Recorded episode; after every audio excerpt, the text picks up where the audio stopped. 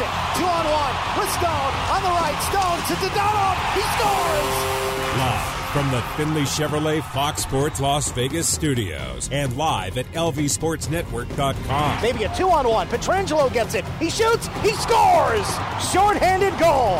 Alex Pietrangelo. This is the Vegas Golden Knights Insider Show, your destination for inside access with the team, exclusive player interviews, and breaking news from around the National Hockey League. Here are your hosts, Darren Millard and Ryan Wallace.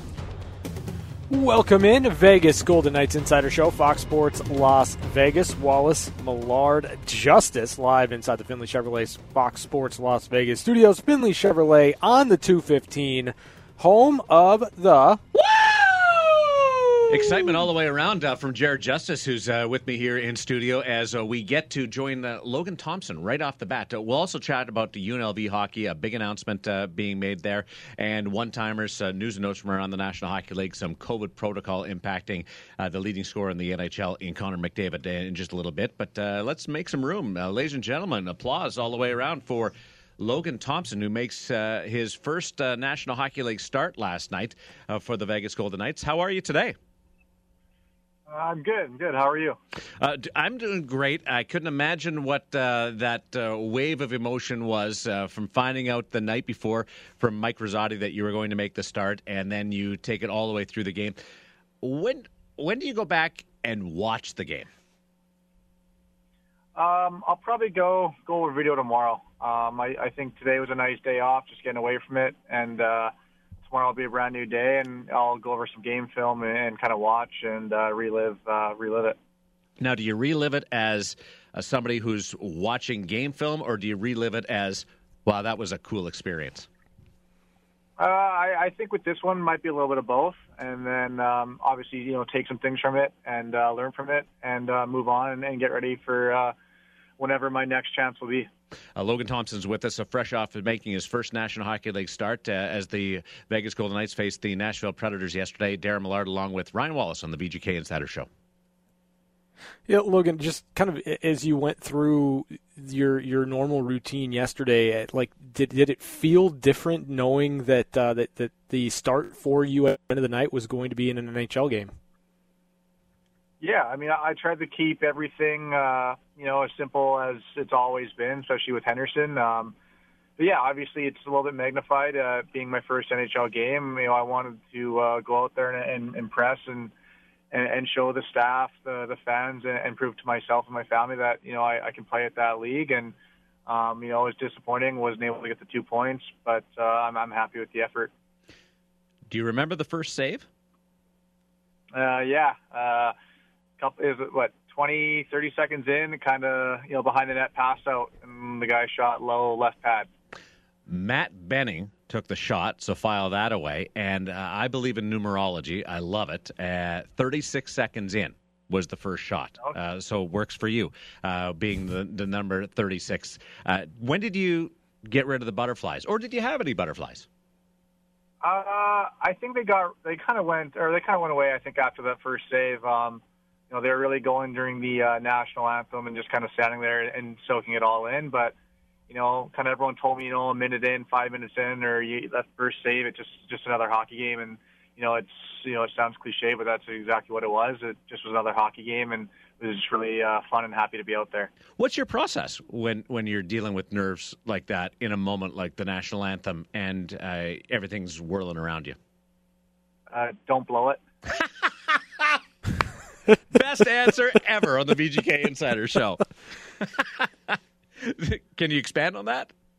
Uh, yeah, I mean, it was just uh, it being my first game. Like I said, I wanted to, to you know put put forward a good effort and uh, and prove to people and management, you know, that you know I, I've been you know working for this my whole life, and I just wanted to to go out there and you know give our team a chance to win, and and uh, you know it would have been nice, like I said, to to get that two points. So, what's your mm, assessment of the game? Uh, your report card on your performance last night? Um, I, I think it was. I think it was. It was okay. Um, you know, I'd like to, you know, have the, you know, the first goal back, and you know, especially or, or maybe the third as well. I mean, Um, you know, obviously, you know, credit to, to Forsberg. He's a good player, but you know, I, I think um, watching you know Leonard and, and Flower and, and LB, you know, it's they've been around the game long enough that you know sometimes you got to make that save to keep your team in it, um, especially in a two nothing game. You know, giving up that third one, uh, you know, is a little bit of a mood killer. So I'd like to you know, have that one back. Um, you know, I'm happy with it, but uh, you know, there's always room for improvement and, and, to be better. The VGK Insider Show. It's where the players hang out. Logan Thompson coming off his first National Hockey League start uh, with Darren Millard and Ryan Wallace. Yeah, Logan, do you have a, a, favorite moment from the game, or maybe one of uh, one of your saves, your favorite save from last night that that stands out in your head that you remember? Um, I, I think that toe save in the in the second. Um, I, I think that's something that you know, it's you know I didn't really think about. I just kind of kind of did it, um, and that's kind of mm-hmm. kind of how I play. Is I, I have that athletic ability, you know, to my game, and I'm happy I was able to to showcase that a little bit. That um, you know I can you know be there at you know reading and get across and, and make that sec- or make that save on that pass across and and kind of keep the team in it. And then I'm kind of that's one save that you know sticks out for me. Uh, I set you up for a big windmill save. I was talking about it yesterday in the VGK Insider Show. I said uh, nobody does the windmill uh, like Logan Thompson, but it didn't really present itself last night. No, no, it didn't. Uh, luckily, he shot at my toe, so it was, uh, it was good. I thought it might have hit the bottom of your blade uh, when you came across. That it was it was that type of bang bang. Yeah, yeah. I mean, I was just like, holy crap, and it hit me. So it's it's good. It was nice that it didn't go in because that guy already had a couple goals. So. Logan Thompson with us, uh, coming off his first National Hockey League start, has been lights out uh, for the Henderson Silver Knights, uh, the American Hockey League reigning goaltender of the year, and uh, gets to make a little personal history yesterday at T-Mobile Arena for the Golden Knights. We showed you during a TV timeout. It was halfway through the first period, and you went over to the bench, and you kind of kind of stayed by yourself. Is is that what you do, or is it just because it was the first game and uh, you didn't want to sort of oversensitize yourself? I didn't realize I did that. I kind of didn't really know what I was doing. Um, yes, his first game, so I was just kind of just trying to get in front of the shovel, people shoving the ice, and yeah, yeah. So I, I wasn't even thinking about it. I think I was just, just kind of caught up in the moment. But um, yeah, I don't really just like to get some water and you know take a little bit of breather. Um, it's kind of what I what I like to do. Um, you know, if my goalie partner's there, um, you know, it's kind of hard to, to chat with them because, you know, Fergie was kind down in the tunnel. But, um, you know, usually in Henderson, it's, you know, Yuri or Fergie kind of on, leaning over the bench and able to kind of chat and, and have a little laugh is what I like to do. But it's a little different uh, setup in T-Mobile. Pre-game, uh, did you talk to Mike Rosati, your goalie coach, uh, lean on Freddie Brathwaite, uh, your goalie coach with the Henderson Silver Knights? Was it uh, Dylan Ferguson? Was it Robin Lehner uh, in the morning. Uh, who do you have some conversations with, or who who reached out to you? Yeah, I kind of I kind of talked a little to everyone. Um, you know, I talked to Freddie the night before. I talked to to Rosie. I talked to Tyler Plant back in Brandon. Um, talked to uh, LB and, and Lenny at, at the rink. Just you know, and they all kind of said the same thing that you know I, I've been playing hockey long enough, trust my abilities, and it's going to come fast, but you know, don't chase the game, and you know, you're going to be nervous, and just just relax, and it's another hockey game, and I mean, every every everyone kind of said the same thing, and you know, they were all right, and at the end of the day, I was pretty comfortable by you know the second period, and, and it was just another game. Uh, it's funny because I talked to Dave Lowry today uh, for the Chirp podcast, and we went through a little bit of the Brandon experience that he had, and we came up with D- Darren Ritchie and uh, Wade Klippenstein. Uh, I talked to him, uh, so it's funny to bring up Tyler Plant. What did uh, Tyler, your old goalie coach, have to tell you from junior? Um, he was just really happy for me, and just said it's it's something that I've been working towards, you know, my whole life, and I put in put in the work, and um, and that yeah, it was just um, just go out there, have fun, enjoy it, and just look it all uh, just got a little bit of interference as we uh, chat with Logan Thompson on the VGK Insider Show on Fox Sports Las Vegas. Darren Millard along with Ryan Wallace. You know, Logan, we know you're you're a competitive guy. You've been working toward this this opportunity for a long time, and now that you've had that experience, now that you've started a game uh, in the NHL, like what does what does that do for you, uh, just in terms of of where you want to be and, and getting closer to that next start and, and, and how do you feel that, that that start last night kind of pushes you in that right direction? Uh, yeah, I mean, I, I think I can, you know, it's somewhere I want to be and that's where I want to play. Um, you know, I love, love being a part of the, Golden Knights organization. I love being a Henderson Silver Knight. But At the end of the day, I think I, you know, everyone wants to play in the NHL, and um, you know that just gives me confidence. Um, you know that I, you know, felt good, and you know every game you, you feel a little bit better, and that's kind of what I'm gonna, you know, hopefully feel my next game is whenever I get called upon, whatever that may be next year, or maybe sometime later this year. That just go out there and you know keep building off, you know, my last game, and, and just keep feeling more confident, and, and hopefully that kind of carries over, and eventually I can can stick up you know somewhere in the NHL for good.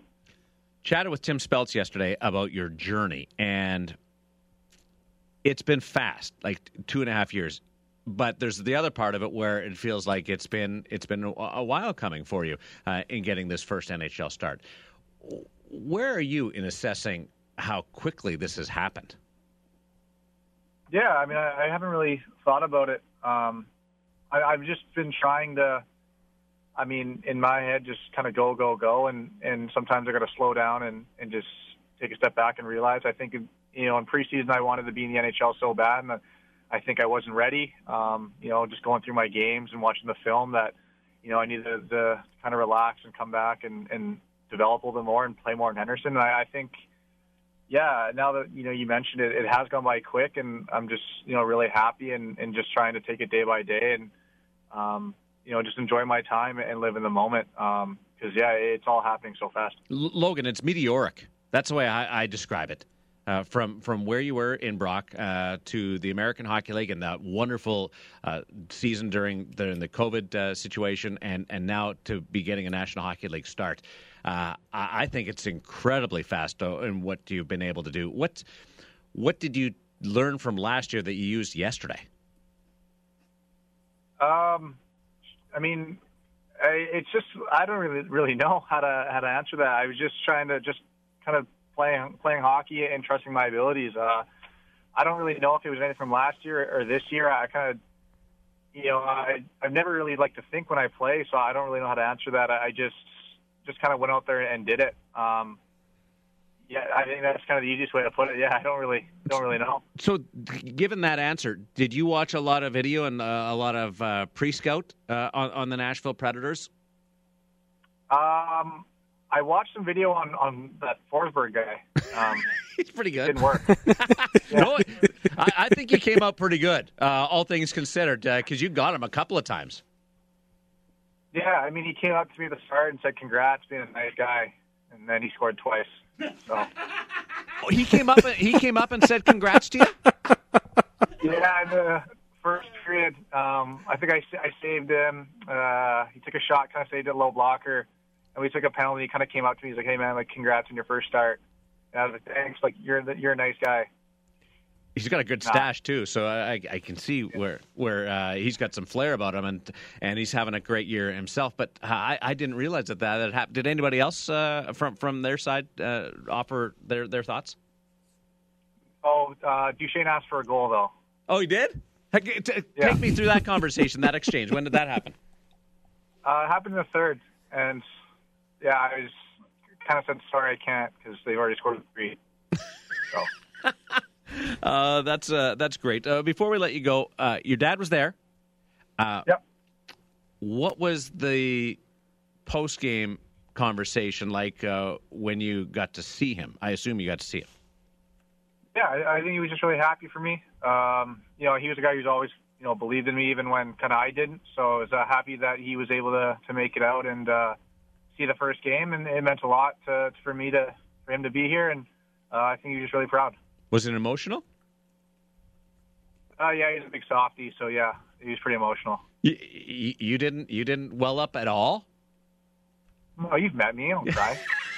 I know you. Yeah, I, I, I talked to Ryan yesterday, and with Tim, I said, uh, if there's anybody that I know won't be overwhelmed by this situation, it's Logan. Just because you you've got this um, swagger to you. It's it's not cockiness, but it's it's confidence that you're not going to allow the situation to get the better of you. And when did that start? Because you mentioned the your dad believed in you even when you, maybe you, you didn't. When did you gain that that sort of self belief?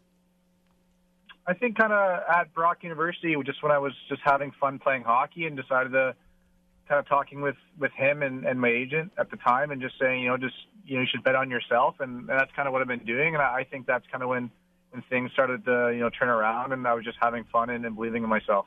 Uh, we kept you longer than we uh, intended or usually do. Uh, last question goes to Ryan. You know, look, I, am just I'm I'm curious in your assessment after after that game last night, kind of the differences or, or, the nuances that change between, say, the NHL rate of play and the rate of play in the AHL. What were like kind of the main differences that stuck out to you most throughout that game? Uh, it's just so much faster, and and every player in the NHL is, is so elite. Um, you know, there's things you can get away, and as a goalie, you can almost cheat the game in the American League. Is kind of what I find. Talking with Rosie, that's you know sometimes I get away with that, but you know these guys up here, you know it doesn't really matter who it is. If if you're cheating, they're going to expose you. They're all smart, you know, unbelievably you know talented hockey players, and so that's kind of what you know that's biggest difference is you just got to you know play everything, play every angle, and, and not cheat and you know, sometimes players are going to make good plays. Um, you know, it's the best league in the world. Or, you know, sometimes you're going to have to come up with a big save, and, and that's kind of, I think, the the biggest you know difference between that and, and the American League is. Uh, result uh, wasn't in your favor, but uh, you kept your team in the game and gave them an opportunity to make that furious push at the end. And uh, really proud of you, really happy for you, and can't wait to see the next time that you go out there in that Vegas Golden Knight uniform. No, thank you very much. I appreciate that. Logan Thompson uh, with us. Uh, LT, uh, the Southpaw, making his first National Hockey League start as we kick off the show in style today on the VGK Insider Show in Fox Sports Las Vegas. Uh, that is the story going into the game, and it's the story the next day. Uh, Ryan. Yeah, one hundred percent. I, you know, I, I thought Logan had a fantastic game. I really do. You look at, you know, top to bottom, especially in that first period where um, the Golden Knights spent a lot of time in their own zone. The Nashville Predators were really good on the forecheck and keeping plays alive uh, in in the Golden Knights zone. I, I thought you know Logan Thompson getting every single save in that first period gave the Golden Knights a chance to regroup, get back to uh, to, to some type of offensive pressure in the second. It didn't really happen um, to, to the level that you would have liked it to for the Golden Knights, but I thought Logan Thompson was really, really good in that first period and made some big saves to keep that one close enough for the Golden Knights to try to come back. Yeah, there's two ways to look at that first period yesterday. And one is uh, the goaltender wants to get rid of the nerves. The athlete wants mm-hmm. to settle into the game. And and maybe uh, a 10 eight shot count in favor of the Nashville Predators is is exactly what he needed. Uh, the other one right. is you want to ease him into the game and you want to produce a performance like you saw against Winnipeg, where you fire 22 shots at the other net and you you really um, uh, take control of the game and you uh, allow your goaltender just to kind of settle in softly uh, to the game. Uh, which which one and I mean, he saved them yesterday. Uh, it, it could have been mm-hmm. Uh, really uh, ugly early on because of the ten shots that he faced. Uh, eight were were good scoring chances. Five yeah. were high danger chances. Uh, which one would you prefer, or which one, uh, if you had your your option of, of taking? I mean, I like, listen. I would I would love a twenty-two to five output uh, from my team in in that first opportunity, that first game, because that just kind of gives you an idea that the team in front of you is playing really well and that, you know, they're they're dialed in, they're they're focused in on on establishing their game plan more so than the other team taking it to them.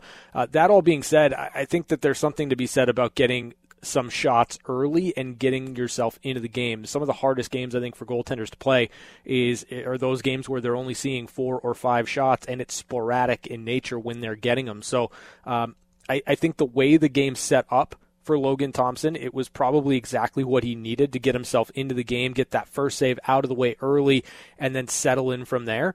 Uh, I just you you probably would have liked the Golden Knights to to have a, a little bit more of an even yeah. first period than they did, the, the and, shots that just were, wasn't the shots case. were there. even. I I looked at one point it was six six for the shots, and said to mm-hmm. our producer Mike Neglio this is the most lopsided 6 6 shot count in a 0 0 game I've ever witnessed because the better scoring chances were for the Nashville Predators. And, uh, like, it's easy to say, I want to get into the game, give me some action early, but you still got to make those mm-hmm. saves. And that's where he yeah. came up with, with saves. Otherwise, uh, we're talking about a different story. Yeah, no, one hundred percent. Again, I, I, I thought, and, and I think I tweeted it out last night at some point, but it was the Logan Thompson show in the first period, and and while you know 10-8 it's not as lopsided from from on the shot counter as you would expect it to almost everything that nashville put toward the net was uh, bang bang one timer or or really really dangerous. And for the golden knights everything came from the outside. They, they were they were out of sync to me in that first period. Their breakouts just were not quick enough. They weren't clean enough, and it led to a ton of icings and, and an inability for the Golden Knights to kind of release some of that pressure that the Predators were putting on them. And so when you have a team, and, and Logan mentioned it, right? Like everybody in the league is really, really good, elite hockey players. When you give a team as much offensive zone time as the Nashville Predators had, and you're unable to kind of get the matchups you're looking for because you keep icing the puck, uh, it's going to lead to, to dangerous scoring chances. And if not for Logan Thompson, that game probably would have been over in the first period. You mentioned the icings. It, it mm-hmm. jumped out at uh, at a few of us last night. At one point, I thought we were curling. Yeah, there's so yeah. many pucks just sent down the line. Curling is a sport where you throw a stone down the ice, right? Mm-hmm. No, I know. I, I got it. Translation from Jared Justice. Thank you, Jared. okay, sorry. You seemed to pause. Yeah, he did pause, didn't he? Yeah. Well, it's it just you know it's it's there. It's it's a Darrenism. Wow. Uh, but the I'm not like I'm, I. You, you keep trying to bring curling into into like just uh, any wait. conversation you can. It, it's too much. Is it is it, is it like soccer? Yeah, uh, is it his people? soccer? No, it's it's like it's like when you no, no, no. It, Darren does it with curling and he does it with golf. Yeah. He brings those two into the equation, knowing that I just don't care enough Chapman about either with, one of them. with soccer. Uh, yeah, yeah, all, for all sure. One hundred percent. Uh, remember yesterday we were teeing up the game against Nashville, and we're talking. It's an eight-game homestand. Supposed to be 6 mm-hmm. turns into eight, and yep. it's too, it's too much time at home. There's nothing you can do about it right now. It wasn't planned to be an eight game homestand. You got to deal with it, and, and you got to find a way to produce uh, some good performances. But it's not ideal. Except that there's going to be, you have to come to the reality of and and and find a way to just have it roll off your back is there's going to be lulls and we went through the schedule and was last night the lull game for the Vegas Golden Knights, knowing that it's the Rangers and then the Chicago Blackhawks, and uh, next week you've got uh, uh, the the Pittsburgh Penguins. Like it was was last night the soft game from a uh, just being sharp and being motivated and having a lot of buzz around the game. I, I would hope so. Mm-hmm. Um, based on what we saw from the Golden Knights last night, yeah, I, I would hope so. Um, you know, again, I, I kind of made the argument that I I feel like the lull happened. Um, if if you don't want to say second period against Winnipeg, maybe you could say third period, even though they did score two goals late. I get that, but uh, just the way the Golden Knights started that third period, it, it was listless. It, it just didn't translate to me uh, for a team that, that had an opportunity still in that game to kind of take it over in the third period. And then, uh, yeah, I just I, they didn't have it. They did not have it last night against the Nashville Predators. They had about eight and a half, nine minutes in the third period where they were really pushing the pace and nearly did it. They nearly tied it up. They nearly found a way. Um, but yeah, I mean, if if if that wasn't the lull, then you're going to be in trouble against the Rangers and, and some of the teams coming into T-Mobile Arena over the next uh, three games, four games. I thought they were better offensively than uh, than some people. Uh, Shane Hnidy and I disagreed with that on, on the set, and uh, he wins out because he played the game. And Pete DeBoer ends up saying uh, a lot of what Shane did on the post game show, but they uh-huh. they did they did have opportunities, maybe not a lot of second opportunities. And I go back to uh, a minute two minutes into the game uh, when they had the two uh-huh. on zero, and was that a harbinger yeah. of what was going to come? Smith and Marchessault uh, in alone, and they don't get the, the shot on goal, uh, and they don't. Con- convert on it. They don't generate uh, and force Juuse Saros to to make a save. Was that just like okay? This is the way this game is going to go. In in in retrospect, it felt like it. Yeah. Um, it, it, it, and especially with those two players, like it's not often that you're going to have Riley Smith and Jonathan Marchessault on a clear cut 2 on 0 and not get a shot on goal, right. not force the goaltender to make a save. And when it happens to two players that this year have been incredibly consistent and have done everything you'd ask for them to do with all the injuries, it, it just kind of felt like that was a sign of this team just not being uh, in sync and not having that that ability to execute last night. It just it just wasn't there for the Golden Knights.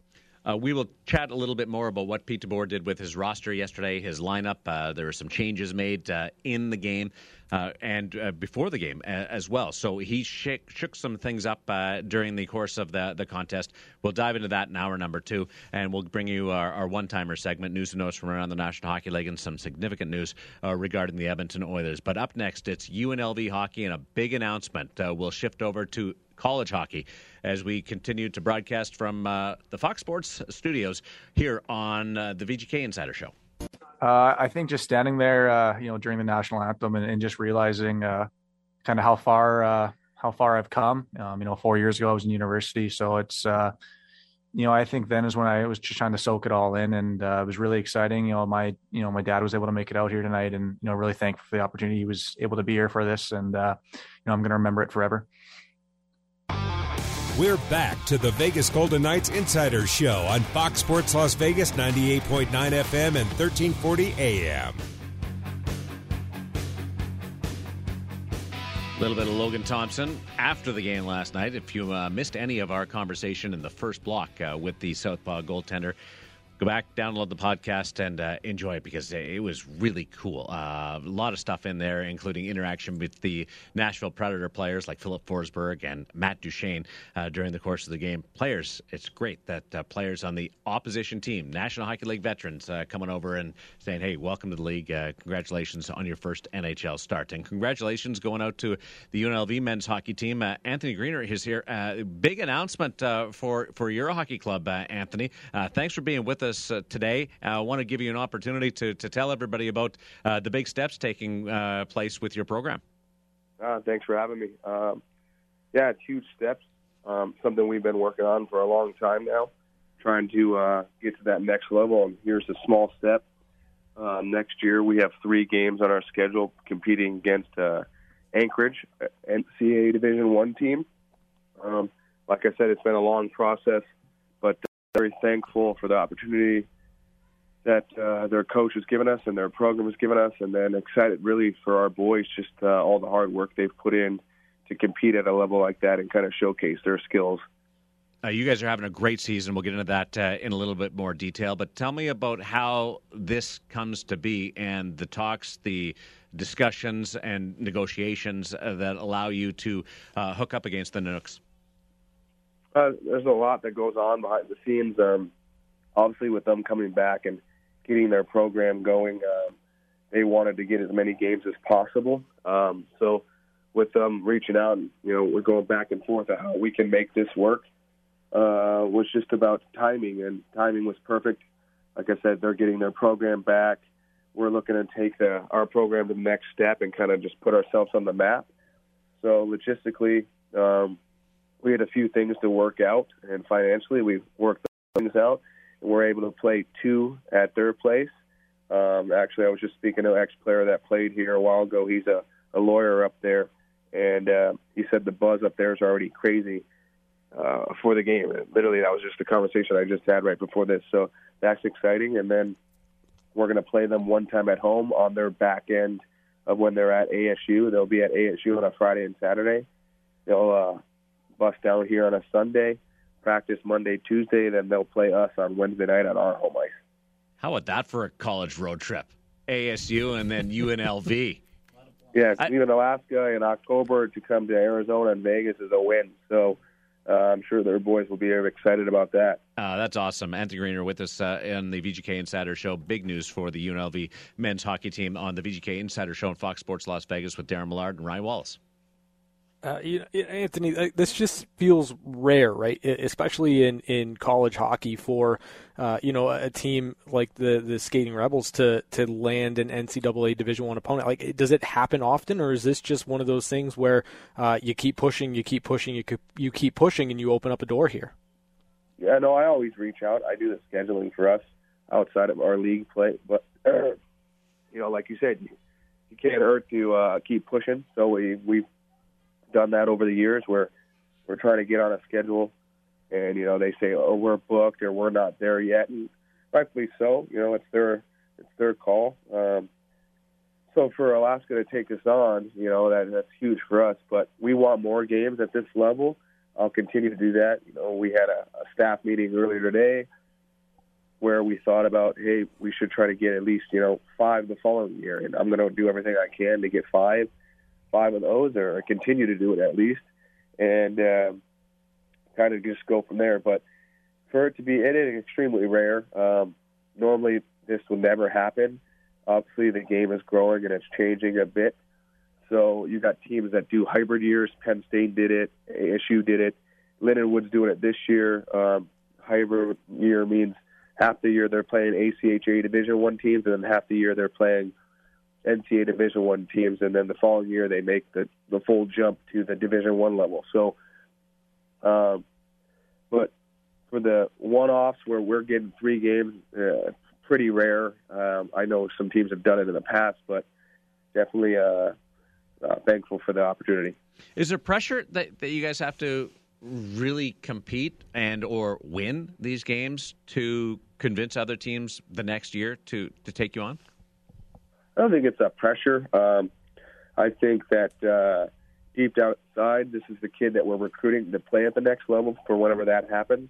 You know, our message after the boys is uh, we want to win at this level, but uh, Coach Nick and I have had a bigger vision and uh, dreams since we uh, come on six years ago. So ultimately, we want to get to that next level, and uh, this is just one step to get to that next level. So to uh, recruit the right kids and bring in the culture and that we have, I, I think we're on the right track.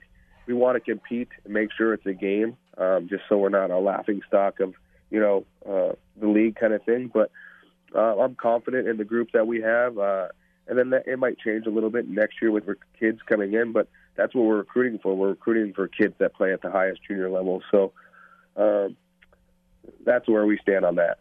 Darren Millard and Ryan Wallace with Anthony Greener, the head coach of the UNLV men's hockey team.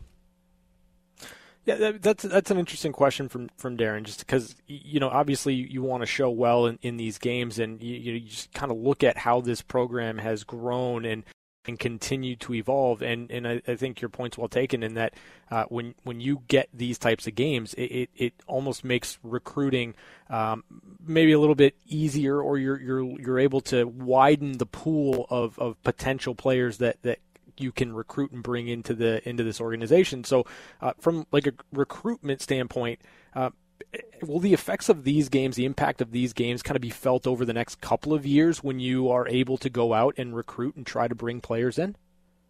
Oh, definitely. Um, I know a couple years ago, uh, this is when Tina Murphy was still there. We had a lot of talks about her to make the jump, and kind of ASU was kind of use their blueprint, and uh, you know, word got out just a little bit, and you would get kids. Is this true? Is this true? You know, like uh, that will help you in your recruiting process. Obviously, we were always um, straightforward with them and said, "Hey, listen, you know, right now there's no timeline, but you know, there's potential it could happen. Could be three years, could be five years. We don't know. But again, we want to win at this level. But for a game just like the you know two kids that we have, uh, we spoke to this morning for recruiting next year, and the three kids that we have coming into practice next week, uh, definitely helps. You know, they want to play at the highest competition and so when you get to play a NCAA Division One team, that's definitely going to help their game too because they get more looks. And if they want to play hockey after uh, college, then you know this is only benefiting them as well. 68 teams in Division One ACHA, and uh, you guys are, are, right at the top of the standings, three points out of first place. It's been a, an incredible run uh, thus far. What what goes into the timeline then? Uh, because you've got a great program, uh, you're challenging uh, for the best record in the nation. Uh, how do you get to being on the cusp of a Division One program?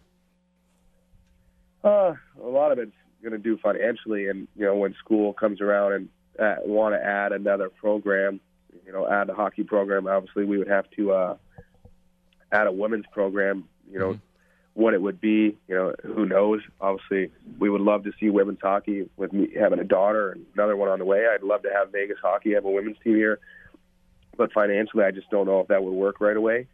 But uh, continue to win at this level. Obviously, we know this as Vegas residents. Vegas is built on winners. When Vegas teams are winning, you know we have the best fans, and uh, they're they're they're gung ho and sometimes when we go on a little bit of skids, I know this is at the college level, they kind of just back off here a little bit. And um, so, you know, our goal is to put a good product on the ice with the kids we bring in on and off the ice, continue to win, and the money will come sooner or later. Um, you see it with, uh, you know, like ASU and other schools in the talks about it. Uh, they need more hockey out west. So what what would be best for uh, um, the West Coast would be teams like you know us and Oregon and uh, maybe a California team, a UC, USC or UCLA school, just growing the game. So uh, that that's uh, that's our goal is to continue to grow the game. And if it gets to that next level, that's our main goal, and we're going to keep doing everything we can to get there. UNLV men's hockey program will face uh, University of uh, uh, Anchorage, uh, Alaska next year in a Division One program. So three games head to head with a Division One program. Uh, looking forward to it. Uh, Darren Millard along with Ryan Wallace with head coach Anthony Grainer on Fox Sports Las Vegas. All right, Anthony. So you, you, guys have had a little bit of time off. You returned to the ice in, in Janu- mid-January, January 14th. Uh, just kind of a, a, quick overview of, of how your season has gone so far. You guys have done a lot of winning, um, and beyond that, just uh, kind of the, the remaining games on the schedule and, and which one for fans that are listening that want to get out to a UNLV hockey game this year. Uh, what are some of those uh, those remaining games on the schedule that are, are paramount for for fans to get out to? Yeah, just to touch on the season, you know, we high standards and high expectations. Um, we have uh, built a great culture, and the depth of the team speaks volumes for the kids themselves. They uh, hold themselves accountable each day in practice and making sure everybody's getting better. And I think that's translated to the win column. So when you can go out there and, like we went to Chicago and really had a good run, and we've been on a you know had a 12 game winner and now that and now a break, we got to recharge the batteries. Everybody goes home for Christmas, spends time with their family, and kind of reset. And we're right back at it. We started practice um, yesterday, had a good practice today. Uh, we practiced for two weeks, and like you said, then we open up against University of Jamestown, who just beat the number two team in the country. Um, so we play them on uh, January 14th and 15th, of Friday and Saturday, and then we're on the road for a bit.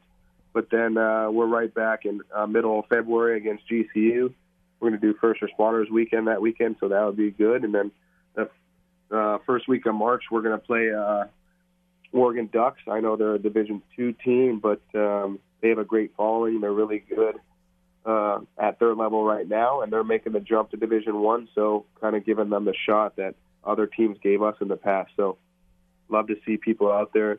The sport's been uh, tremendous thus far uh, it keeps getting bigger and better each game, every game weekend, and uh, I will say that myself and I know that the boys thrive on stuff like that. Uh, awesome, sixteen and three, and uh, you're going to get that uh, next uh, opportunity uh, against a Division One school, uh, University of Alaska Anchorage, next year. when's your daughter due?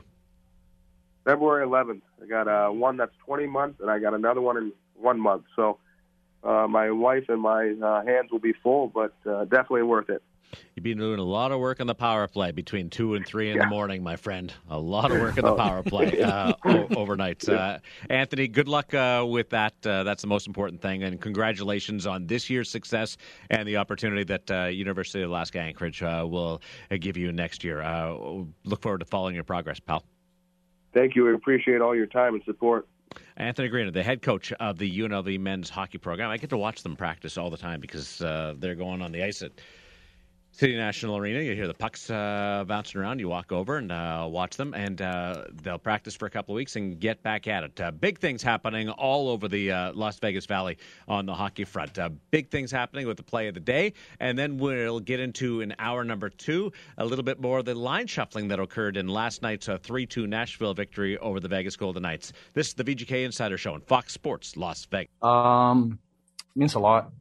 Um, I have wanted this for a while now, the this hundredth goal. Um, I've, I've surely had the chances, so it feels good to get a greasy one just to get over with. Um, but you know, um, my time here as a Golden Knight has been fantastic, and uh, you know, this has become a home. So uh, it means a lot to to score the hundred uh, hundred goals for this franchise. This is the VGK Insider Show on Fox Sports Las Vegas, 98.9 FM and 1340 AM. Now back to Darren Millard and Ryan Wallace. Did he light the fuse last night uh, on a upcoming explosion of goal production? Wild Bill putting one in. Ended up with two shots. Uh, one of them just went off his body and in. Nadia and I were having the discussion last night. Does that does that count as a shot? I guess it does officially count as a shot, but it Yeah. wasn't really a shot. Uh, when and it got and it got them going. Got got uh, got the push going. it, it gave them a spark. It gave them something, and you know, I, for the Golden Knights, they, they needed they needed that. I think for William Karlsson, uh, he specifically needed that. Like it, it's it's been a, a long time coming to get uh, to get that 100th goal, to get his fourth goal of the year, and uh, it, it's in line with with how William has started most of his years with the Vegas Golden Knights. It takes him a bit to get to goal number four on the year, but once he gets there, uh, things tend to to open up a little bit, and he finds the back of the net with more regularity. So uh, if you if you're looking at that, you're hopeful that uh, that that goal can spark William Karlsson a bit here over the next couple of games. Rare is it that the Golden Knights play that the following day, uh, the play of the day, isn't from their game. But guess what? It happened. Cale Makar coming up uh, with the play of the day in a just sizzling performance last night for Colorado. Little stutter step to the corner, and now MacKinnon behind the net. Drops to Makar. Makar holds in the corner, and now along the half court. Oh, oh beautiful wheel around move. Makar oh. shoots and scores!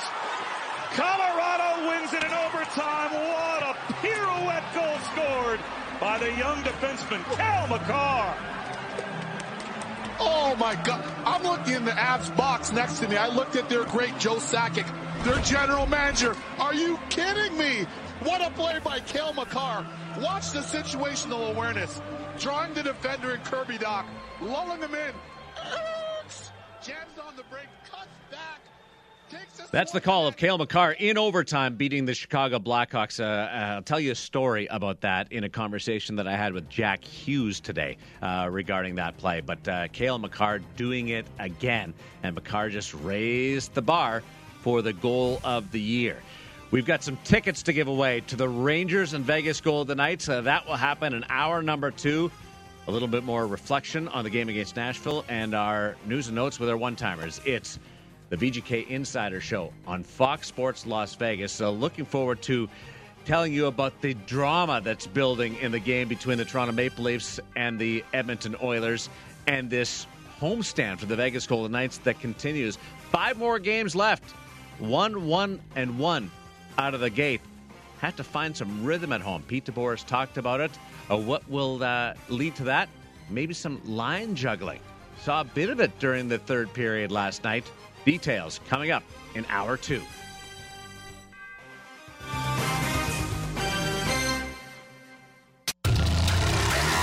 Shorthanded, Smith coming down the middle on the backhand. He shoots. He scores. Listen to the fortress. It's a shorthanded Because one hour isn't enough, we welcome you back for hour number two of the Vegas Golden Knights Insider Show. Knights get the puck out of the zone. Here's Stone. Lead Stevenson coming in. Down the middle. He gets a backhander off, and it's in. Chandler Stephenson. From the Findlay Chevrolet Fox Sports Las Vegas studios and live at lvsportsnetwork.com with your hosts, Darren Millard and Ryan Wallace. Hour number two of the program. Uh, what a great interview with uh, Logan Thompson in the opening segment of hour number one. If you uh, didn't hear it, a lot going into that f- from his preparation for his first career NHL start to the interaction with the other team during last night's game uh, to uh, post game and the reflection, and uh, then uh, getting a chance to uh, connect with his dad, who was in the building last night, and uh, just uh, be able to absorb what went down. So, uh, a career accomplishment for Logan Thompson. On the ice, and uh, and obviously for his career, but also uh, for the result. It was a three-two victory for the Nashville Predators. We'll get into uh, that uh, in more detail here in hour number two, and uh, the one-timer segment, news and notes from around the National Hockey League, coming up uh, with some news regarding Connor McDavid and potentially his absence from the National Hockey League for the next little bit. Darren Millard, Ryan Wallace, with you out of the gate. We have some tickets to give away for the Gerard Gallant Ryan Reaves return to T Mobile Arena tomorrow night. The New York Rangers, on top of the uh, National Hockey League now, they've got uh, a great start to the season. Uh, they will be at uh, the Fortress tomorrow night. We have three pairs of tickets. We'll give away one pair right now. So give us a call at 702 876 1340.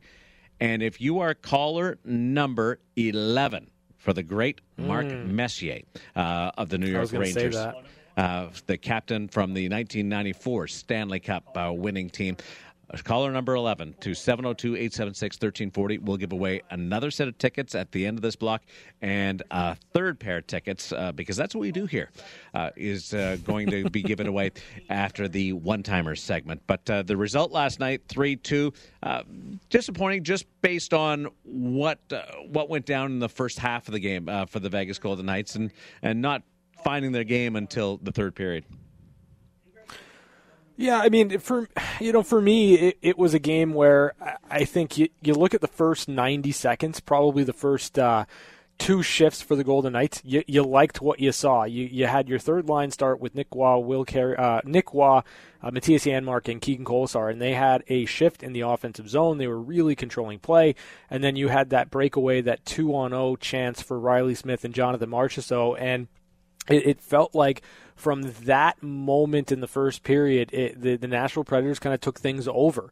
Uh, the Golden Knights were not able to convert there, and Nashville woke themselves up out of a slumber uh, uh to, to give that puck away the way that they did, and really played a, a, a tough, physical hockey game. And, you know, for the Golden Knights, um, they got great goaltending in the first period, and in the in the second period, it was – maybe a little bit more balanced, but still heavily skewed toward the Nashville Predators. And, and the Golden Knights got a spark late in the third and almost tied it up. That that's kind of the game in a nutshell. Uh, Logan Thompson stopped the first 12 last night in, in, the game, but it was Filip Forsberg who broke open uh, the contest uh, with his 16th of the season uh, off a turnover, and that uh, there's a bit of a refrain last night uh, in just not taking care of the puck for Vegas.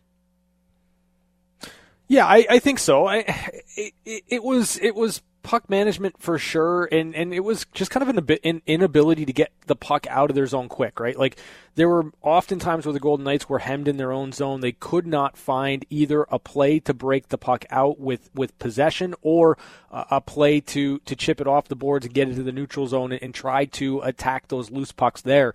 Uh, for me, the Golden Knights, their their best plan of attack or their most consistent plan of attack and breaking the puck out of their own zone were long stretch passes that rarely connected, and it led to a lot of icings and a lot of missed opportunities in, in alleviating some of the pressure from the Nashville Predators.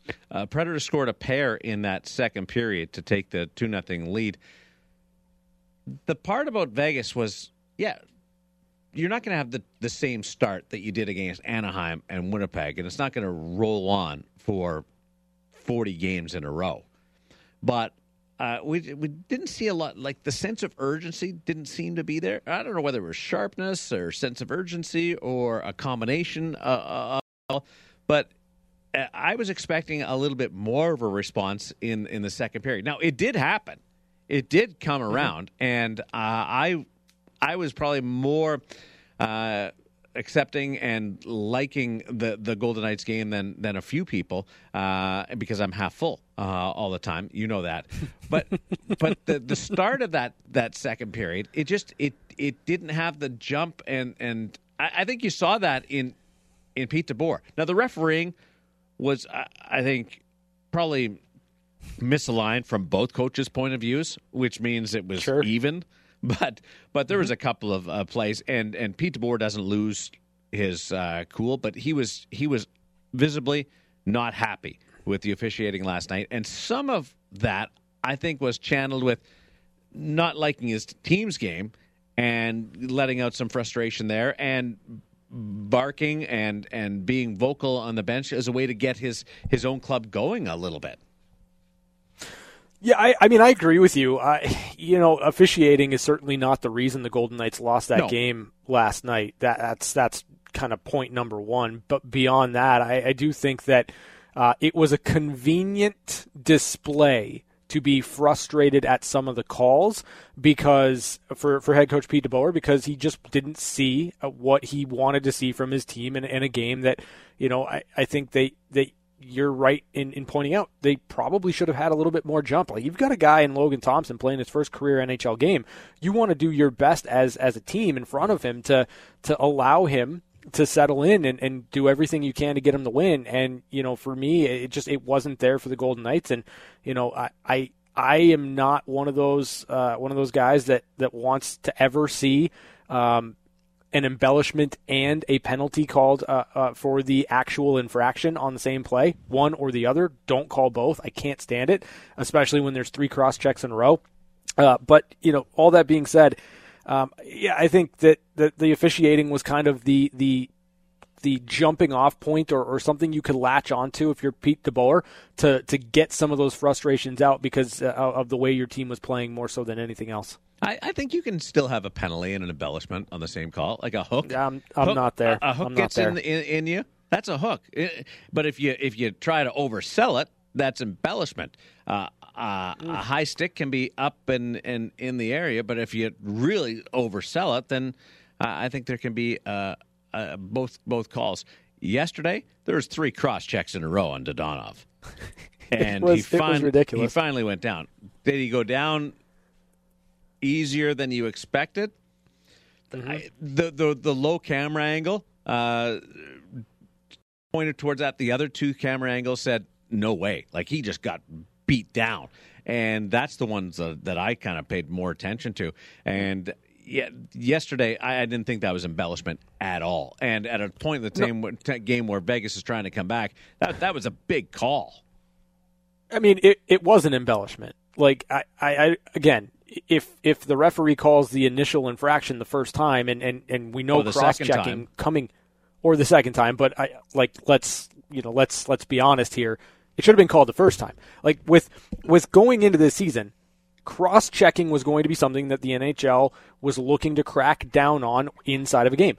If a guy is allowed to cross check you three times without getting a call, what are you supposed to do in that situation? It, like it, it was ridiculous. So Well, I would have crumpled I- after it- the first one. Well, yeah, but like that wouldn't have been embellishment either. You're just fragile. Yeah, I'm just soft. Uh, Yeah, it's it's impressive that Dadonov uh, stood in there for three of them. That's a tough guy. Yeah, yeah. What did you make of Pete DeBoer taking the goalie out with uh, 11 and a half minutes to go on a five on to I- five on three? I loved it. It was the best. Um, I I wish that more coaches did stuff like that. I mean, especially kind of in, in the context of where they were at the game in the game. Like it, you're trying to come back from three nothing down. Like what what's another goal? Like either either you you you put everything into one basket and you try and you think outside the box a little bit. Maybe you can catch an opponent napping, not really understanding um, it, it with 10 minutes left why or, or the gravity of that situation. But I, I love the fact that at that moment, with really nothing going offensively for the Golden Knights, their head coach didn't give up on the game. He didn't punt on the game. He was looking for a way to get his team back in it, and I think that messaging is more important than anything else. Yeah, and you're, and you're you're taking a chance because you're not sure your team's going to be able to get themselves into the game in that mm-hmm. particular night. So give them a jolt and, Yeah. and a little, little bit of a spark with the extra attacker. No, I, I loved it. I I was very much hoping that we would have a, a, a goalie change on the fly. Like I was hoping Oh, that at some point, Buddy, it almost um, happened. I know, The door I know. was It- open, and and and Thompson was waiting for a player to come back, and then there was a penalty called. But it was it, Yeah. it was it was going to happen, and I've never seen it in person occur in the Uh-huh. National Hockey League where the goalie was put back in on the fly. Yeah, and that's the thing. Like, I, I mean, talk about talk about your first NHL game, your first career start, and all of a sudden you're put in a situation where you've got to change on the fly as Logan Thompson. That would have been phenomenal. I, I, I wish it would have happened. I'm I'm glad it didn't have to happen that way, uh, but it would have been pretty funny. It would have been a nice footnote. I should have asked him about that. Totally uh, slipped my mind when we were talking to him uh, that he may have to go back in uh, on the fly and uh, be able to uh, to go in. It's it's happened at other levels, just uh, not in the National Hockey League. And because the the Golden Knights still had ten minutes to, to, to go in the game at that point, yeah, p- uh, put them back in when you're not on, on a five on three. A lot of line juggling last night by Pete DeBoer. Yeah, I, I think the the most important thing um, is, is the the breaking up of the misfits, and and you know you you've kind of looked at this line all season long. They have had rarely a, stretch of three games where there hasn't been production with all three of them in the lineup: Karlsson, Marchessault, and Smith. Um, and you know, last night through two periods, it just wasn't working. There just wasn't much offensively from the Golden Knights. Uh, with the misfits specifically, Karlsson, Marchessault, and Smith. Like I, I just think that there's um, maybe plays where they're overthinking or overanalyzing the situation. There's there's a lack of simplicity in their game the last couple of games, and, and, I think that you know you go into the third period, you try something a little bit different. It takes a while for it to take, but the Golden Knights were able to come back. They were able to get a couple of goals and make it an interesting final three minutes of the game. So um, I'm curious to see what ends up happening with the lines for the Golden Knights tomorrow, and also whether or not Mark Stone's able to go. I thought the Misfits were dynamic against the Winnipeg Jets, just didn't get anything out of it. I think they had 14 shots. No, 14 shots the last two games uh, going into last night for Jonathan Marsh. So 12 shots uh, for the, for the the line against the Winnipeg Jets, knocking on the door all, all around the net. And then last night, we got Riley Smith uh, trying to break out of a slump. William Karlsson doesn't have as many goals as he would like. Uh, Jonathan Marchessault um, uh, has been uh, the fixture of consistency all season long. Um, it just when they weren't, it looks it looked like they they were frustrated last night. Mm-hmm. Yeah. And yeah, no. in, in breaking them up uh, gives uh, just it, it, grabs your attention. I don't think it happens at the start of a game, mm-hmm. not yet but when Jack Eichel arrives, I think that's going to be a very uh, legitimate option for Pete DeBoer game to game. So I, I, I think frustrated is probably the right word to use with how they they they appeared yesterday together, um, and, and a, a, couple of people wanted to to kind of jump on the bandwagon of well, the Nashville Predators were really physical in the game, and they were finishing all their checks. They were making it really tough. And kind of drawing a correlation between the physicality of the Nashville Predators and that being the point where the frustration boiled over for the Misfits. Where do you stand on that? I think they were physical. Uh, Nashville is is a heavier team. Uh, McCarron, mm-hmm. it, like he is just a beast out there who can get around the ice too. Uh, but what I, about Jeannot? I, I, yeah, Jeannot as as well, and yeah. uh, Jeannot for for a kid that's uh, that's in the in the mix for the Calder Trophy uh, gets it done. Uh, all over the ice uh, with with his hands, with the gloves on, with the gloves off, and and with mm-hmm. the body. Uh, really impressive. So yeah, I, I, I, thought Nashville was was physical uh, with the Golden Knights. Um, I also uh, think that there is um, a little bit of frustration, not with each other, on the line, and I want to make it clear. I don't think they were frustrated uh, uh, with their fellow line mates. It was that they couldn't push the the P across the line and and make it uh, uh, some some offensive contribution. And then the refereeing also got at them. And uh, you saw Jonathan Marsh Marchessault in the interference call. Uh, to, like beeline towards the referee, and and that I can't remember which linesman it was, but yeah. he might have set a 50 yard record for fastest sprint on ice uh, because he was he just saw the the look in, in Marchessault's eyes.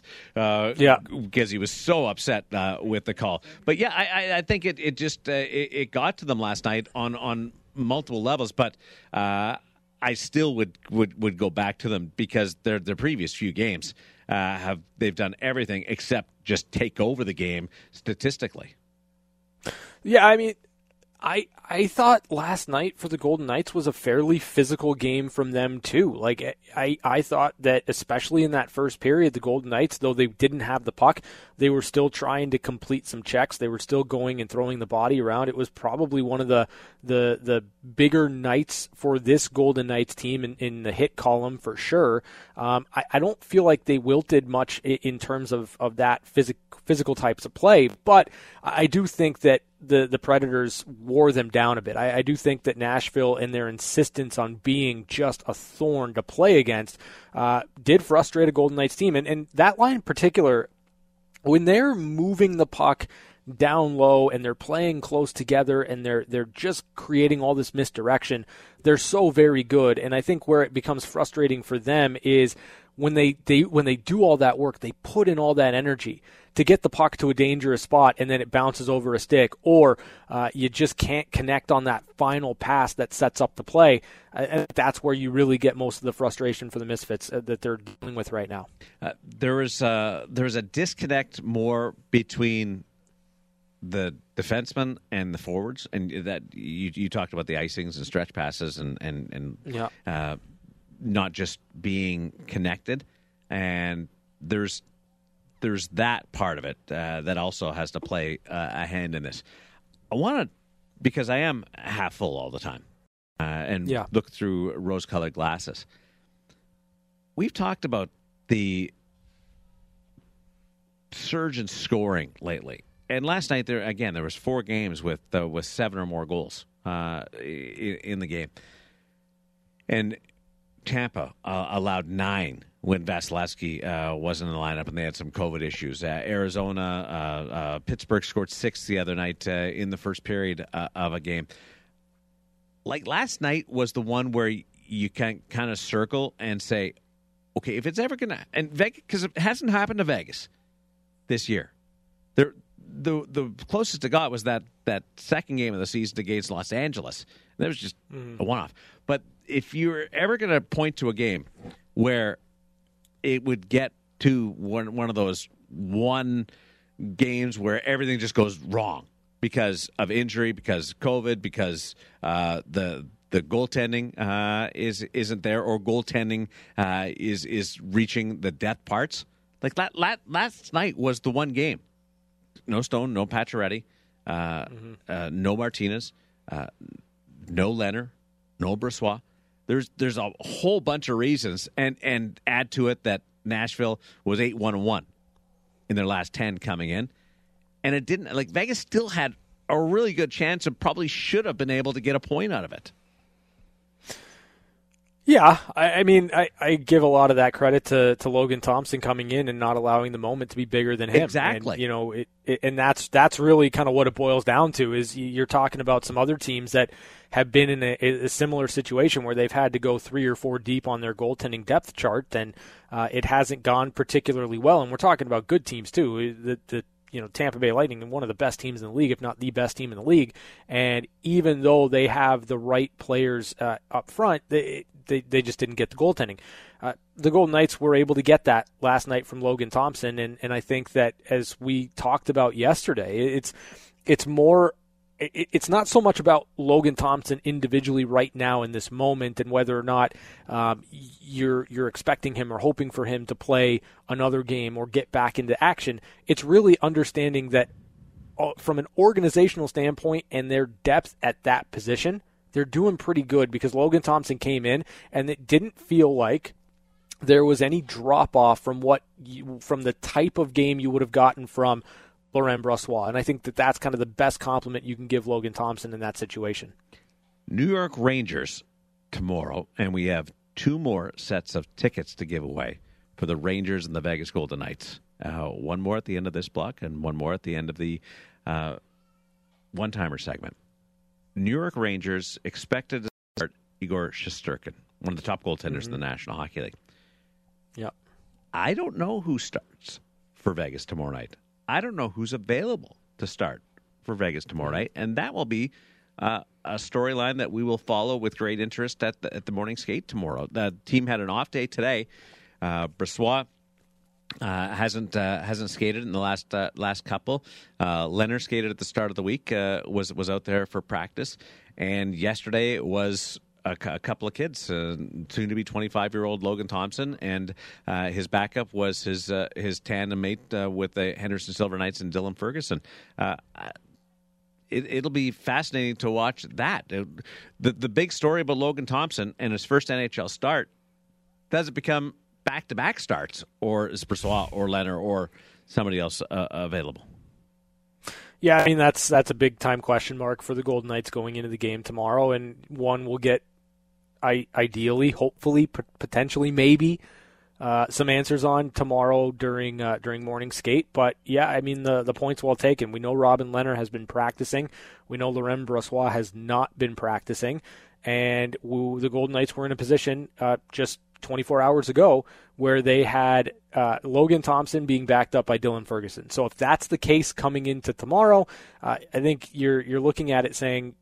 Thankfully, Logan Thompson got a game under his belt before playing one of the better teams in the league right now, statistically, in the New York Rangers.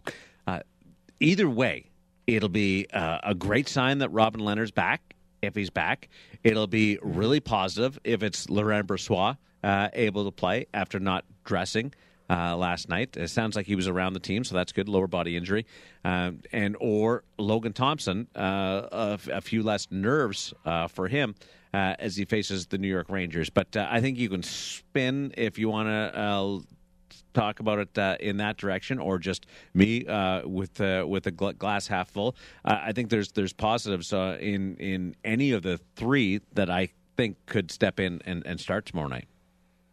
Yeah, there's good there's good goaltending storylines for the Golden Knights going into the game, and and you're right. If if you get Robin Lehner back into the fold, you, you get your number one goalie back. That's big and huge for the Golden Knights. If if Laurent Brossoit is the guy and able to go, and Robin Lehner's still on the on the comeback trail, then you've got your number two back in the fold, and you have a, a backup in in Logan Thompson that you know you feel comfortable with and confident in. If you need to go to him for any reason in, in the game. And if not, I think you you you Logan Thompson showed you enough yesterday to to feel confident that within a game he can give you a chance to win, and that's all you're asking your goaltender to do. I I expect a much more intense start to the period tomorrow night. I mean, I I would I would hope so.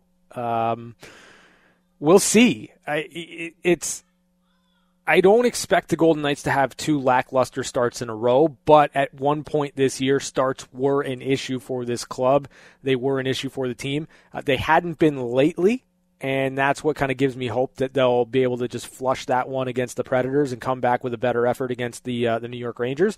And they're certainly going to be uh, more juice in this game for the Golden Knights, top to bottom, because you're playing against, um, you know, Ryan Reaves, who was a big time member of this team, and Gerard Gallant, first coach in uh, in Golden Knights history. Yeah, if the if the biggest dip of your season is is a three two loss in which you had a furious push at the end, that's that's okay. Now it's it's not two points and it's not one point, and Anaheim got a little mm-hmm. closer last night but it's still you, you, you can see where okay there's uh, there's some positives, and it also gets everybody's attention uh, as you as you hit game four of the eight game homestand. That happens fast. I just realized they hit the halfway point of that eight game homestand uh, tomorrow night. Uh, so that'll be uh, something that we'll also uh, track down one, one, and one uh, to start. Uh, when we take a break, we're going to bring back the one timer segment. But before we do that, another set of tickets for the Rangers and the Vegas Golden Knights. Give, give, give, give, give. That's all we do around here.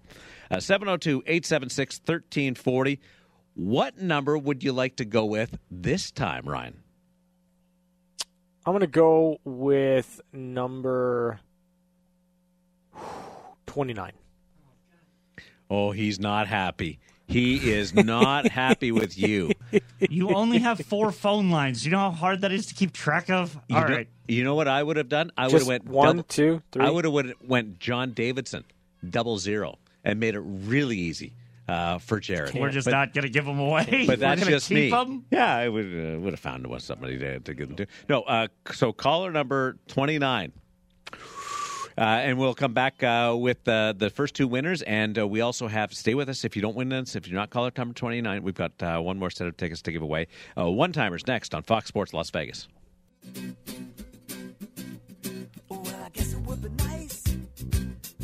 One timers, news and notes from around the National Hockey League. Uh, let's start with the absence of Connor McDavid. He's not in the lineup for the Edmonton Oilers tonight as they try to snap a four game losing streak, taking on the Toronto Maple Leafs. But Austin Matthews is. Why is that significant? Well, both players tested positive uh, for COVID 19 earlier this week. Uh, McDavid uh, was going to have a follow up test. Uh, I didn't hear anything about what that test result was, but he's not in the lineup, so I'm led to believe that he's in uh, COVID protocol. Austin Matthews had a follow up test and was negative, so he is allowed to play. It's 2 2 in that game. Uh, involving the Leafs and the Edmonton Oilers. And Matthews does have an assist. Uh, but for the Oilers, this is uh, insult to uh, injury to uh, absence uh, for Connor McDavid as things start to go sideways in a big way for a team that was off to a fantastic start in the Pacific Division this year. And there's some, uh, not just McDavid being out of the lineup, but uh, some other things uh, happening in and around the team. And one of those is a response from the goaltender, uh, Mikko Koskinen, who is quoted today uh, as uh, because the, Dave Tippett wasn't very happy with uh, some of Koskinen's play. And uh, Mhm. Koskinen responded with, It's not nice being thrown under the bus. I have to be better. But at the same time, we scored seven goals in my last six losses. I can't score goals. Frustration blowing over for the Edmonton Oilers. I mean, he can't make saves either, so there's that. Um, well, he's only seven goals. Yeah, yeah, I know. Listen, yeah, the the run support it, it's not there right now for Mikko Koskinen, but the fact of the matter is, if you uh, go into this year with Mike Smith and Mikko Koskinen, and you, you, did, um, and Mike Smith has been injured essentially almost all year, and Mikko Koskinen has to be the guy, then he's got to be the guy. And and like I get it, It- when you're a team that's built around two players, and those two players are going through uh, a stretch where they're not producing at all elite, all world levels, you're not going to win very many hockey games. But it's up to Mikko Koskinen, who's getting paid a pretty handsome uh, salary to find a way to stop some pucks and give him te- give his team a chance to win. It's just not happening. They okay. What happens first? The Oilers make a change or acquire a goaltender. Hmm. Um, I mean, I, I think they're going to make a change because I, I don't know how many goaltenders are out there that they're going to be able to pull right now, right? Like, I mean, you look at it and, and the way the year started for Marc Andre Fleury and the Chicago Blackhawks, it seemed destined to be a position where uh, you were looking to move on or, or, or try and try a change of scenery. But right now, it, it's not going as poorly for Chicago as it is for the Edmonton Oilers, and Marc Andre has found his game and all that. So I, I don't know that, that that's going to happen. Tuukka Rask is only going to be a Boston Bruin, you know that, and you know the I think if you're if you're the Edmonton Oilers, realistically looking at this, you were hoping for perhaps a, a better uh, uh, for for Ben Bishop to kind of get himself back and ready because you have the Dallas Stars who had so many goaltenders to start the year, but right now there's just there's not a surplus of goalies that they can go out and acquire, and you know, I, I think that they're probably going to make a change first and then hope to get something at the trade deadline. There's not a surplus of goaltenders, but everybody's available. So you might have to just go out and make a hockey trade. You may, you might not uh, be just left with taking somebody who's who's uh, e- is just available because their team's out of the playoffs. You might have to just go out and find find a trade and and try and Who's- and and well you gotta you gotta give something up more to to make a trade to bring something else of value in. That's that's the everybody's Which- available, Ryan. Which is which is the hard part for an Edmonton Oilers team that Mm-hmm. I made the argument doesn't have depth. Like they just they don't have a they don't have another piece. They don't have an expendable piece to to move out to bring in a goalie. There's always picks. There's always players. It. I don't think. Do you have something in mind? They're. I don't think they're they're there yet, where they're willing to give up a lot, a lot for a goaltender. They're still going to try and Uh-huh. hold on because of the division and the way it is and the playoffs. The it, the, the hope is that McDavid, uh, when he gets back, uh, if if he's out uh, for any period of time because of because of COVID protocol or Draisaitl, that they'll be able to start outscoring their mistakes and they'll be able to withstand this without uh, paying uh, so much more uh, for a trade, they might be able to uh, whittle it down and and. Uh, be able to get uh, away with it in the back end towards the trade deadline, but I no, I, I don't have anything in mind. It's just you you got to be able to if it goes south and sideways, you either make a change at, at coach, which I don't think is is necessary right now, because Dave Tippett Mm-hmm. uh, can't make saves and he can't score goals. So uh, that that's not not on Dave Tippett. So it almost you- feels like the change isn't isn't the coach. No, like it's not the, the, the change is, I, is I would in, make the change in coach. construction, right? Yeah, Like- I would make the change in coach, but uh, I, I, I have I've witnessed uh, a lot of scuttlebutt out there that uh, uh, about that conversation. The conversation should be Mm-hmm. finding some security and uh, stability in goal. I love Mike Smith. He just Mm-hmm. hasn't been able to play. Mikko Koskinen uh, just seems destined in this final year of the contract. Uh, the Peter Chiarelli uh, goodbye uh, uh, gift uh, that that it's just Oh, it's not going to work out. Failing that, if if you're not going to get a bunch of goals out of the best uh, tandem in the league, you might have to bite it and and go out and make something happen on your own. And the, the Pittsburgh Penguins actually made a trade today. Hmm. Alex Nylander Mm-hmm. has been acquired from the Chicago Blackhawks for Sam Lafferty in in somewhat of a hockey trade.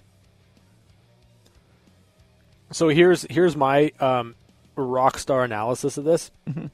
Uh, Alex Nylander is going to be the next guy that gets to play with Co- with uh, Sidney Crosby and, and turns into the next Evan Rodrigues because it, it just it happens so often for this Pittsburgh Penguins team that why not right like for whatever reason they were able to find guys plug them in and get the the absolute most maximized from those players. So uh, I have no doubt that at some point in time here, maybe not this year, but at some point, Alex Nylander is going to be uh, a big piece to a Pittsburgh Penguins team that continues to defy all odds. And my uh, my anger and frustration toward the Penguins is growing by the day. Casper Kapanen, uh, long list uh, there. Uh, so the Jack Hughes conversation that I had uh, today. It was, it, was- it, have, you, have you ever met him or, or talked to him? I haven't. I want to. Yeah, I, that's that's I- kind of the, the only way I could I, I could put it. I met Quinn. Uh, did the draft uh, when when when he was uh, picked by by the Vancouver Canucks, but I didn't know Jack at all. Uh, he's he's a rock star, man. Like the stuff that we talked about today, and, and and went and bounced around. It was wild, and he is he is as honest as the the day is long on June twentieth, because that's summer solstice.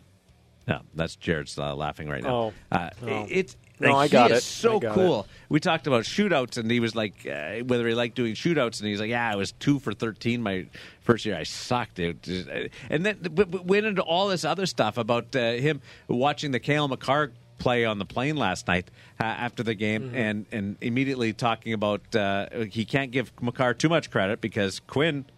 Quinn's in the same division uh, or, or same conference, uh, but but he did chirp Quinn a little bit, saying "Yeah, you gotta you gotta get going on this, and all, all- over the place, uh, skills coaches and and uh, uh, his roommate uh, because Luke is coming, uh, his his younger brother Luke is drafted drafted by Yeah. the New Jersey Devils, and talking about how he had to, to have the tough conversation with Ty Smith, his roommate, uh, that Mm-hmm. Luke's coming and sorry, Ty, you're out, you're done.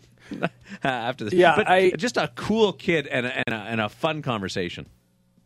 Yeah, I, I've heard a, a couple of interviews with him. I'm certainly going to be listening to yours with, with Jack when it comes out, and and the reason being is I, I'm fascinated by Jack Hughes, the person. He just seems to be his own guy. There's a lot of confidence. There's a lot of of I can do this. I can be the guy the New Jersey Devils expected me to be, wanted me to be when they drafted them or drafted him, and he can go out there and he believes he can dominate games every single night. And it, it's going to take time. He's getting to the point where it, right now, a point a game player, eight goals, nine assists, 17 points in 17 games. He's coming and I just I love the confidence that he brings and just how unique he is uh, in, in his interviews. He's he's very much a, a different cat in in just kind of being honest about what he says and and where he goes views. He's he's just a really interesting guy. Best celebration uh, in the league right now. Throwing the stick in the stands. Mhm. But he didn't do it last Yeah. time. Well, I don't think you can do it every time. Oh no, you got to do it. If you score in overtime, that's his thing now. When he scores in Uh, overtime, no, I don't think sticks so. sticks got to go. Sticks got to go. He, d- he didn't do it last time, and Did you- uh, did we you talked tell him? about it. What's it? Yeah, I told him. Did you? Oh, okay. Told him What he's he got say? like, it's got to go, and and he's thinking about uh, bringing it back because he didn't do it last time, and he took some heat. And uh, said, Hmm. like nobody else does it. That's cool. It beats like kneeling down and rubbing your, uh, dragging your hand on the ice. Let's go. I never even. Throw, thought of throw a stick, throw throw a stick down and warm your hands with it. Get everybody angry about you. Oh yeah, Great. the Alexander Yeah. Ovechkin. Mhm, I mhm, still yep. think that was that was fun. The the reaction was to that awesome. Was, it was was overblown on that one. Yes. um, but I, I enjoyed it. Um, also, want to talk about uh, the Arizona Coyotes. Friends and family in attendance last night. Ooh, that was that was not pretty. hey, mom, you want to come see me get beat? yeah, it was. Uh, no, not really. not not good. Some quotes. It was the Jets against the Coyotes last night. Some Mm-hmm. guesses were in and around three thousand. Yeah. Ugh. Not surprised. So when does Like- Phil Kessel walk into the the general manager Bill Armstrong's office and go, "Done." I mean, he's you know he's still cashing checks right now, so there's that. Um, I would argue soon, and it, you know, like the what's what's the reason? Like, it, it, what are the reasons for Coyotes fans to go to games? Legitimately, see NHL hockey, watch the other team. Yeah, Mike, I gave you two. See like, NHL hockey. Like, I mean, well, oh no no no no no no no! You gave me one. Yeah. You gave me one, Darren. See, one NHL team. You gave play. me one NHL team. See That's NHL what you hockey, saw. and then watch the other team. It's an exhibition game. More or less, yeah. There's like Didn't say they were Beyond- good re- like, they were not be- good beyond- reasons. They're not good reasons for the home spans, but but they're two reasons. okay, yeah. No, there there are not good reasons. You're absolutely Are, right. are tickets at least low? Like that's that's always the thing that I'm curious about. Is so there was a point during when I lived in Kansas City where it park it cost more to park to see a Royals game than it costs to go see a Royals game. Really? Yes. So at what point do you just Was just that go? at Old Kauffman with the artificial turf and the just? It was at Kauffman. I don't know if it was uh, like, but yeah. It, it- at what point do you just go? Okay, guys, five bucks. Yeah. Come on. Where where you're closing concessions because it's too. It's the it's too You're- expensive to keep them open because there's not enough people coming through. You have through. more people who are employed by the team. Yes. attending the game than you do fans in the Here's the bad part. They're only halfway through this thing. Like, what's it going to be like in April and in March? The same as it's the same as it's been the last three months of the season. Uh, actually, their their crowds up until this. I've been watching, waiting for the for the shooter drop on this. It's been okay. I know, like the the Vegas game, there was a bunch of Vegas people there. Uh, uh, there's been other crowds where you, I was pleasantly surprised. Not not last night at all. Uh, Dave Lowry chatted with him too, and uh, he's the coach of the Winnipeg Jets right now. He called uh, to go talk to the general manager, and uh, and he didn't know what was happening. He was just told to go talk to the general manager, and then when he got Sure. there, he was told Paul Maurice was uh, uh, had resigned and that he was taking over. But can you imagine getting that call from your boss? Come and see me, and you're sitting there going, "Oh, "Okay." Well, I mean, wouldn't it be I your mean, I've a- boss's boss? You just Yeah. got a call. I've from- had I've had a few moments in my life like that. Yeah. Usually, Did your stomach drop? usually if I've no, I mean if I've if I've the way that I live my life, I, it's usually a good thing. Like I don't get too overly concerned about uh, going to the principal's office. Jared? Oh yeah, no, it's always a bad thing. Yeah, me too. It's always Always bad. Okay, I, don't- know. you I, guys- I know what I did, but I wonder what they caught. You you guys are living wrong, man. Uh, yeah. Oh, there's there's there's that too. Yeah. Well, Jared and I have lived uh, lived a thousand lives between the two of us. You don't get a refund at the end of your life for playing safe. Yeah, good point. But no, I'm uh, I- I'm happy to report that this was a, a good call that uh, that the Winnipeg Jets uh, coach uh, has. Uh, we've got some tickets to give away. Yes, but who uh, who has already won? Oh, Umberto and Stephanie. That is correct. So So we've got two congratulations. I see. I read the the notes that you send me. All right, very good. I don't ignore you. I've sent it like three times, so you know. All right. Stephanie and Umberto uh, were both the winners. We need one more winner for the Vegas Golden Knights, New York Rangers, uh, a set of tickets to tomorrow night's game at T Mobile Arena, 7 o'clock start, 702 876 1340. I will go with number nine, little Adam Graves. Caller number nine. And I also want to acknowledge that uh, when he took caller number 29, Jared Justice was the first time that I've ever heard somebody out of breath after taking a bunch of phone calls. Legitimately out of breath. Uh, but we're looking for caller number nine to 702 876 1340. You will win two tickets, our final set of tickets to the Vegas Golden Knights and the New York Rangers tomorrow night at T Mobile Arena. Back with more right after this. We're back to the Findlay Chevrolet Fox Sports Las Vegas studios. This is the Vegas Golden Knights Insider Show. Here's Darren Millard and Ryan Wallace. Podcast will be up uh, in just a couple of minutes from now. Of course, if you're listening to the podcast, you're ahead of the game, aren't you? Uh, Justice with Jared.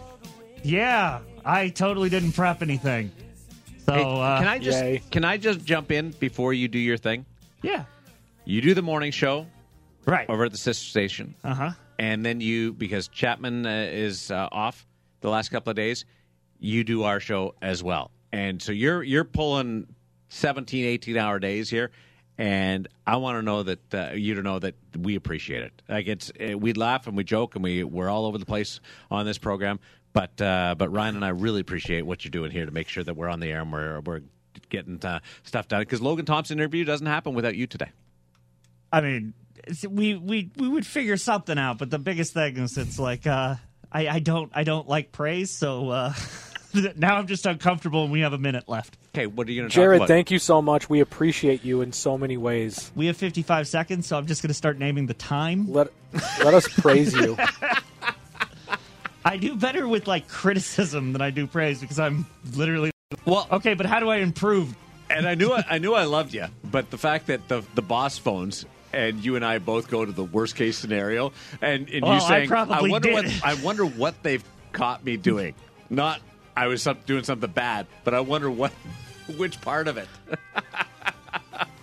I I I have a I have a history of identifying the correct decision and then doing the wrong Doing one. the opposite. Yeah. Uh, the fact that your mind went uh, went right there. Uh, thanks to Logan Thompson for joining us. Uh, Anthony uh, also from UNLV men's hockey. Uh, appreciate it. We'll be back with you tomorrow from T-Mobile Arena. Rangers of Vegas Golden Knights on Fox Sports Las Vegas.